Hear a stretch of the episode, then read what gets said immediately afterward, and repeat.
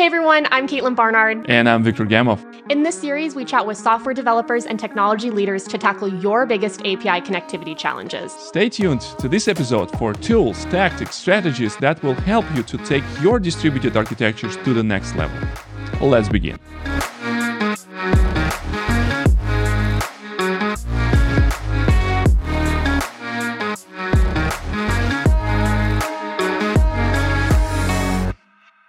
I'm super excited to have Matty Stratton as my guest at the Kongcast. He is a staff developer advocate at Pulumi, and we will talk a lot today about cloud engineering. Matty, welcome to Kongcast. Well, thank you. Thanks for having me. I'm really excited to be here on the Kongcast. Yes, uh, it's, it's been a while since we uh, wanted to bring you in, and it's finally happened. And I am extremely excited to uh, to talk to you today about this stuff. I am a huge fan of the stuff that you guys doing at the Pulumi and how you can use like normal normal programming languages to uh, do infrastructure as a code, where is code is actual code, not some bunch of YAML and stuff. So uh, before we jump to this one, tell us a little bit about yourself. Absolutely. So without going through like a whole bio, but just sort of the interesting parts. So uh, I spent uh, about two decades working uh, in traditional technology operations. I was a sysadmin. And I, I, live here in Chicago, so I worked for a lot of financial institutions and insurance companies because that's usually where you work in Chicago if you work in tech.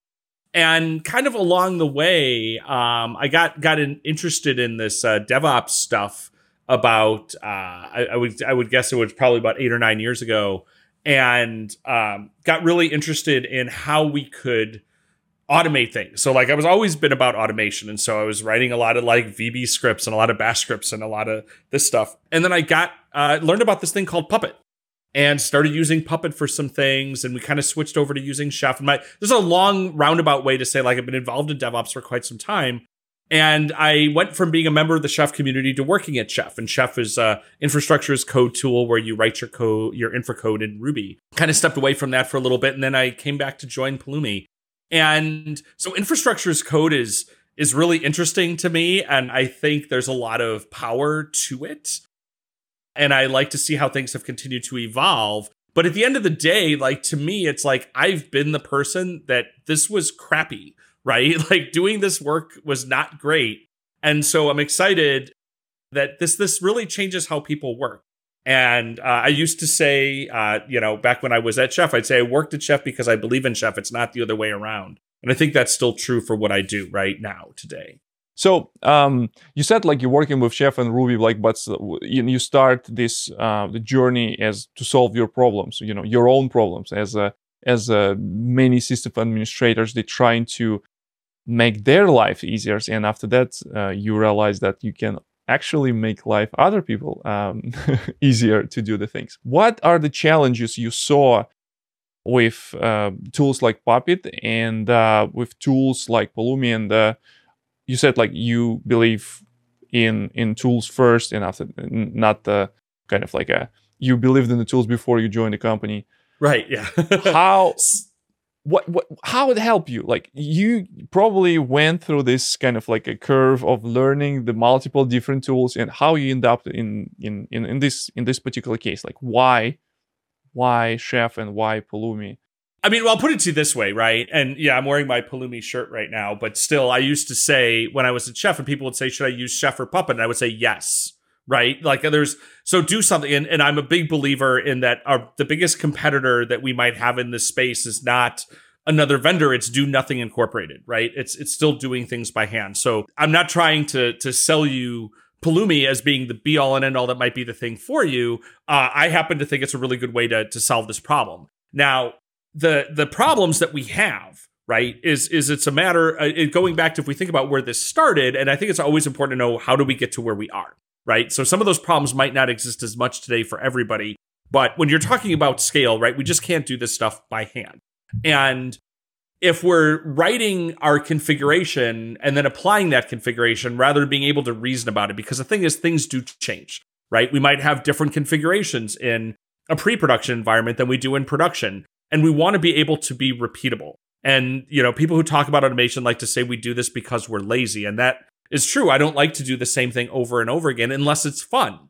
And most of this is not fun, but creating the implementation of it might be fun. So, for example, if I want to be able to iterate over things, right, where I'm saying, like, okay, I need to go create a whole bunch of these things. Uh, and maybe there's dependencies on them, right? Like I need to create a VPC that my cluster is going to live in. And I want to be able to do that and then be able to reference that I created it in the implementation that happens later, right? Rather than sort of having to, to go and create them piecemeal. And that's where when we start to think about why we need to use a programming language, because our infrastructure is code, it is software, it's components, it's pieces that have dependencies on each other. And one of the things that I think has been interesting in the years of you know, going all the way back with CFEngine, and we're always building on the shoulders of giants. We keep talking about infrastructure as code, but really what we've been doing is maybe building our infrastructure using some code, but we don't think about our infrastructure as reusable components that are abstractions that we can treat them, treat the infrastructure like software, which is what I think is the exciting thing that we're moving towards today. I mean, the thing that gets you your job done is the right thing for you. And the decision you made was the right decision to make at the time. So, but things are continually evolving. I would like you to a little bit elaborate on one point. So, since you mentioned uh, you started your life as a, like a system administrator, and historically, culturally, system administrators and uh, developers they are different breeds like you know you write uh, software not because you like write software as a developer but because you have to automate your task because you're lazy and now we came in, into the world where you kind of as a system administrator you have to program stuff and we have to we, you know a lot of tools are pushing all this um, uh, site reliability engineers I don't want to say dev- DevOps engineer because it's going to be pun. Uh, everybody understands that. Um, and like how we end up here right? So like why to make people who generally don't like code you know they like the console they'll do uh, like to do infrastructure and, and and stuff. Like why force them to to do this programming? You you couldn't have teed me up better right? Like this is the point i make. So i've been saying this for a long time and to, to my to my friends in the sysadmin world and everything, and I especially would start to bring in Chef and bring in these tools, and like, and again, that's the concern. They're like, I'm not a I'm not a coder. I'm not a software engineer. Why are you going to make me code? I'm like, I got great news for you, sysadmin pals. You already do this. We just use different words for it. It's super true. Like we don't talk about programming, but we talk about scripting. And as much as you might like being in the console and stuff, we all write scripts all the time, and we do it for lots of ways. That's coding. I got news for you. Bash, that's code, man, and you're doing it. So cool. And we don't call them code reviews. We call them, but you do that maybe through change control. Like we do these processes. We don't call it debugging, we call it troubleshooting. So that's what I'm trying to tell you. You already know how to do this. And not only do you know how to do it, you do it. And it's part of what you love about your job. We just called it something different. Um, that's yes, that's there's still more to point. learn, but conceptually, you're already doing it, right? Yeah, yeah, exactly. I think it's it's a great point. Like I actually came into doing like a programming through, you know, stuff like uh, writing shell scripts to to automate some of the work. And for some reasons, even though I was using real programming language, I was using Perl at that time to write some sort of kind of like a log parsing cron job that will, you know, collect the logs from the different computers. And after that, just like a slice and dice and by time. So the we can go and look what happened in particular, you know, in particular, you know, day or hour. And uh, it's actually, you know, I, I use my like a programmer skills to there because I'm, I want to use the programming language. I want to use like modular structure. I want to uh, apply some of the concept that I learned from the object-oriented uh, uh, programming language at that time. So, which brings us to the to the point, or that I wanted to discuss about like how the things are changed from the time when we just started. You mentioned like people starting with bash scripts and uh, make files, and now we are introducing or some of the concepts that were introduced in the programming language, like modules, code reviews, unit tests, are actually like uh, penetrate into the world of like infrastructure management. So you you've been in this uh, in this world for a while. So how you see this transition and how the people, you know, accepting this I will tell you that I think the biggest pushback for any change is rarely having to do with it even being a new skill because people do like to learn new skills. I'm not saying everybody wants to learn something new and have to learn something new every week when your job is continually changing, but it is so much of change comes back to a sunk cost fallacy, right? Which is the and and it's interesting because I see this a lot with Terraform and Terraform is great. Terraform does wonderful things.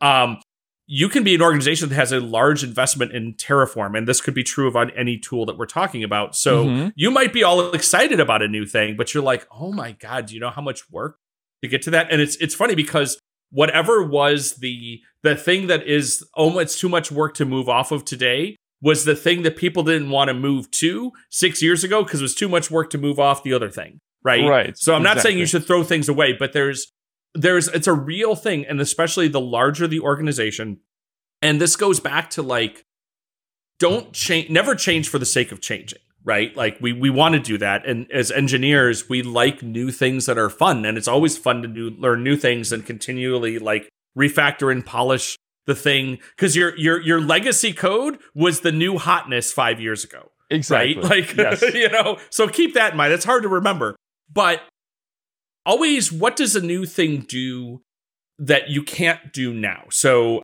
back again to put in the concept of like with Chef, I would go work with organizations. A lot of times maybe they were using System Center, like in a Microsoft shop. They're trying to make SCCM, which was fundamentally a thing for configuring desktops to configure their data center. And maybe they already had an investment in it. And then they wanted to move to Chef. But what, what's common to do is take all the things your old tool did and re-express that with the new tool. So you're going to spend a whole lot of time doing that and at the end of the day, nothing actually changed. Exactly. So I always sat there and said, what's the gap, right? What's the thing you can't do with config man right now that you can do with chef? Do that part first. So at least while you're doing the work, you're getting some new value. So uh, this is oh, tech is easy, people are hard. The hard stuff of all of this is around how do we change organizationally? How does my day to day change? How does my communication change with this? So if you're going to do all that work, you should be getting something out of it other than you're paying somebody different now than you were yesterday, right? You know, if, if at the end of the day you move to this new platform and you're doing all the exact same things you used to do, but yes, now it's someone exactly. else. What did what you I, get out of it? That's yeah. that's what I saw like multiple times. People um, just like using like a new tool because somehow it's a new shiny things, but they keep repeating the same pattern. And in uh, this new tool, it might be not uh, so idiomatic or um, y- using this type of like approach that you did like five years ago with this tool might not be you know feasible or not possible. So that's why people also might turn uh turn off and say no it's kind of not for me uh, because they approaching this new tool from experience that they have previously and they want to translate their skills that they mm-hmm. have previously yep. uh, to something they understand yes this is also a fun thing that this reminded me of a little bit that I used to see. I, I feel a little more comfortable telling the story with like Chef and Puppet and stuff where it was because I'm not there anymore and and where those come in, but I still think it's true across the board. But I, I can't tell you like how many I would go to a meetup or something and someone would be giving a talk about like we we took we threw out all of our chef code and replaced it with Ansible and it was so much better. Or they would do the same thing. We threw out all of our puppet code and replaced it with chef and it was so much better. And it was always about, well, because obviously the tool is so much better. And it's like, no, you're smarter.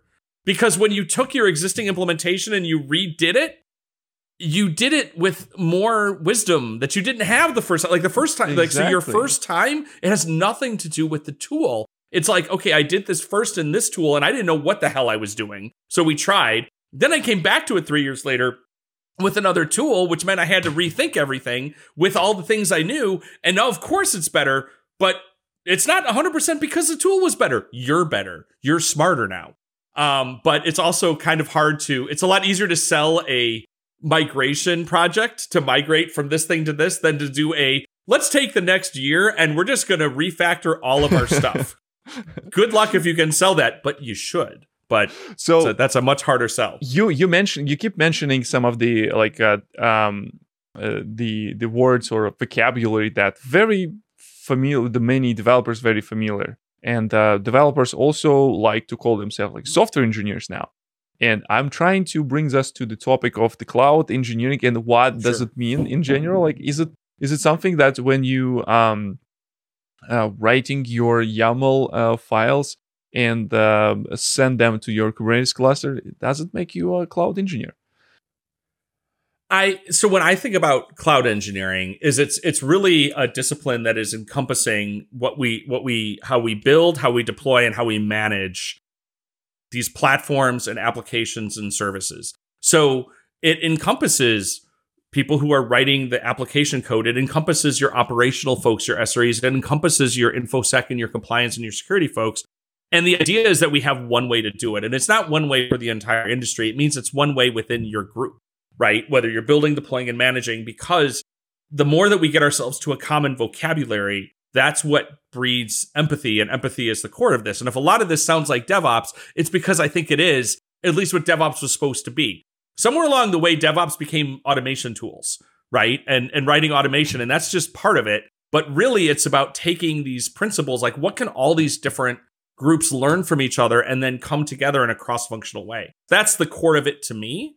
Uh, and the cloud makes this a little bit easier because everything's really api driven and and exposed and you know what i mean? We're not you're not shoving it as hard as we had to maybe before at some point explaining DevOps as a cultural trait and how you communicate between people. And very quickly, we start talking uh, DevOps as a, as a tooling. And I think it, the, the point you made uh, a little bit early in terms of tech is easy, people are hard, and allows us to steer from the actual problems that DevOps uh, trying to solve as a you know culture aspect to how to communicate between teams how to establish this communication how to properly plan and share the work and plan the work.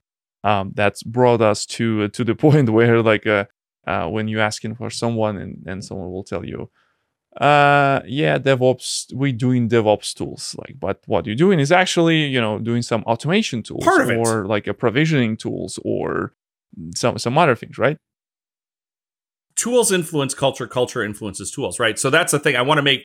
I think sometimes people feel like when when you know rant about things like this, I'm like anti-tool or anti-automation. I'm like, no, it feels like we overcorrect on culture and communication and human factors because those are the things that we have to tell you to do. Because playing with tools, we'll do that automatically. Like we like to do that, right? You don't have to tell a bunch of engineers to like want to automate. We all want to do that, and it reinforces that but mm-hmm. it's really easy for the gravity of that to sort of become the default. Like we gravitate to that. So we have to push harder against to get sort of escape velocity from tool tool pull to culture pull which is why we talk about it a lot. But it kind of happened. Um, i like to say you can't buy devops but i can sell it to you. Right? Yeah. and devops is being sold to you folks so so yeah, let's call it yeah. something else. That'll help. that's my theory. We'll just rebrand. We're good. It's cloud engineering. Um, cloud engineering. I like it. I yeah. like I like it how it sounds. So um, let's talk a little bit about the the value prop of the tools and how uh, how it changes and why we still even uh, like uh, five six years into this uh, DevOps uh, evolution revolution. I would say it's revolution because it changes the minds of people um, significantly. And uh, how this value prop changed over the time, like starting from the simple automation things into the point where we can have like real programming languages, real SDKs that will, you know, do whatever. I think cloud first really helps drive that, right? So if we even want to think about it a little bit, you know, if we go back to pre-cloud, you know, or even if it's cloud, but you know, more IAC, you know, VM stuff like that, where you're you're talking at an operating system level. Um, from an operation standpoint, having a common language, if you will, not not program, but just like lingo or, or frame of reference between software engineering and operations, is, is you're forcing that because you literally are thinking about the world differently. I found this really interesting about um, why a lot of early automation tools were a lot better on, say, uh, Linux than on Windows. And uh, Jeffrey Snover, who's distinguished engineer at uh, Microsoft, he's doing a bunch of great, so invented PowerShell, all this on, on stuff. He said something many, many years ago where he said part of the reason is that uh, Linux thinks about the operating everything as a document, right? Whereas in mm-hmm. uh, Windows, and again, I understand I'm putting myself back. Everything's changed a lot, but at the time, everything was an API. So if you had mm-hmm. tools like Chef or Puppet that wanted to reason about files, they were really hard to because that's not how the operating system worked. So that thing being said, if we think about the cloud and and Kubernetes, you know, whatever the modern cloud is, Kubernetes, you know, containers, all the things, cloud resources, they're all APIs, which means we reason about this infrastructure in a lot of ways that's very similar to how we build services that our applications run on. So it's a lot easier. Uh, I'll give a really interesting example is back in the chef days, my customers would always ask me, they say, how come I can't just point chef at my Apache server and have it spit out a cookbook to build that? And I was like, because yeah. on that Linux operating system and Apache, there are hundreds of thousands of possible things, and Chef has no idea which of those you care about, what's relevant, what's just sort of there, blah, blah, blah. You know what you can do with like Pulumi, for example? You can absolutely point it at your AWS infrastructure and have it spit out Pulumi code to make that because it's a defined API that the settings are understood what they are. That's just the world of cloud. That's API first versus document first. It lets us reason about things that way. So I think that's where that interesting evolution has come. And we need to embrace that a little bit more rather than, again, a lot of our stuff we think about YAML files. That's still now thinking about everything as a document. And yeah that's a piece along the way, but it doesn't. It's not how you uh, reason about the overall infrastructure. It's a very good, uh, very good point. And even inside mm, our own uh, community, so I did the a workshop uh, last week at uh, London uh, Devoxx UK. If you're watching this, I don't know when you're watching the DevOps London happened in end of October, and we're having this conversation. One of my my co-speaker, he presented Kubernetes as uh, from perspective of like a some sort of content management system. And he was talking about okay, so imagine that you upload this document to this system, and this document uh, will be materialized in some piece of infrastructure. That's a very interesting point because I, when I explain this, I like to approach this from perspective of API and saying this document essentially would be translated to API call um, we take this like YAML file, it will be translated to JSON, and after that, it will be submitted to Kubernetes API. I absolutely agree with you in terms of it's just like the way how you're thinking about the the what's what's your mindset like when what's your mental model that you used to uh, when you you know do certain things like you, you describe an infrastructure um, and uh, how you would describe infrastructure from perspective of state that's how the Kubernetes teaches to do things, right? So we're describing desired state, and after that, Kubernetes will make, make things happen. Versus to things how we have with the playbooks, where we actually describing a steps that the tool needs to take to take us somewhere. And in one case, it's a it's all about journey. In other one, it's all about result, or like another way around, right? Where you would recommend people to look if they want to see some more complex examples. Um, one of the places for that is if you go to pulumi.com slash registry. That's our registry of all of the different providers and then and, and all of the packages. So if you went to the Kubernetes one, you would see there's a set of how-to guides, various things about, hey, how do you get either as a, just as simple as a hello world on maybe AKS on Azure Kubernetes service, or how do I do a stateless app deployment? How do I deploy with Helm? There's a lot of examples for that. So really pulumi.com slash registry is probably a great place to look at that stuff. Um, also, if you just go to um, the, uh, it's like pulumi.com slash doc slash get started, that'll walk you through a lot of those things. I also, if you are, uh, you know, uh, we have some uh, weekly live streams we've started to do. In fact, I'm about to go do one right after you and I are done. So if you nice. go to, you know, twitch twitch.tv slash Pulumi, uh, we do them every Thursday, and we go into a lot of these different kinds of examples and things. So, you know, and you can always find me at Matt Stratton on Twitter. Happy to to help people out. That's awesome, Matt. Um, and uh, definitely check out the show notes uh, in the description below. You'll find all these links. You'll find all all the context from Matt and Pulumi. And I would like to say huge thanks, Matt, to find the time to uh, talking to us and being a part of Kongcast. With this, I'm Viktor Gamov, and as always, have a nice day.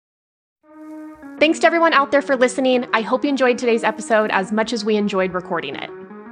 Be sure to subscribe to this podcast using your favorite application so you don't miss a new episode. Don't forget to drop us a comment if you have any questions for today's guests or if there's a topic you'd like to see us cover in the future. For more content from today's guest, you can join us on YouTube to see demo segment from this episode of Kongcast. We'll see you next time.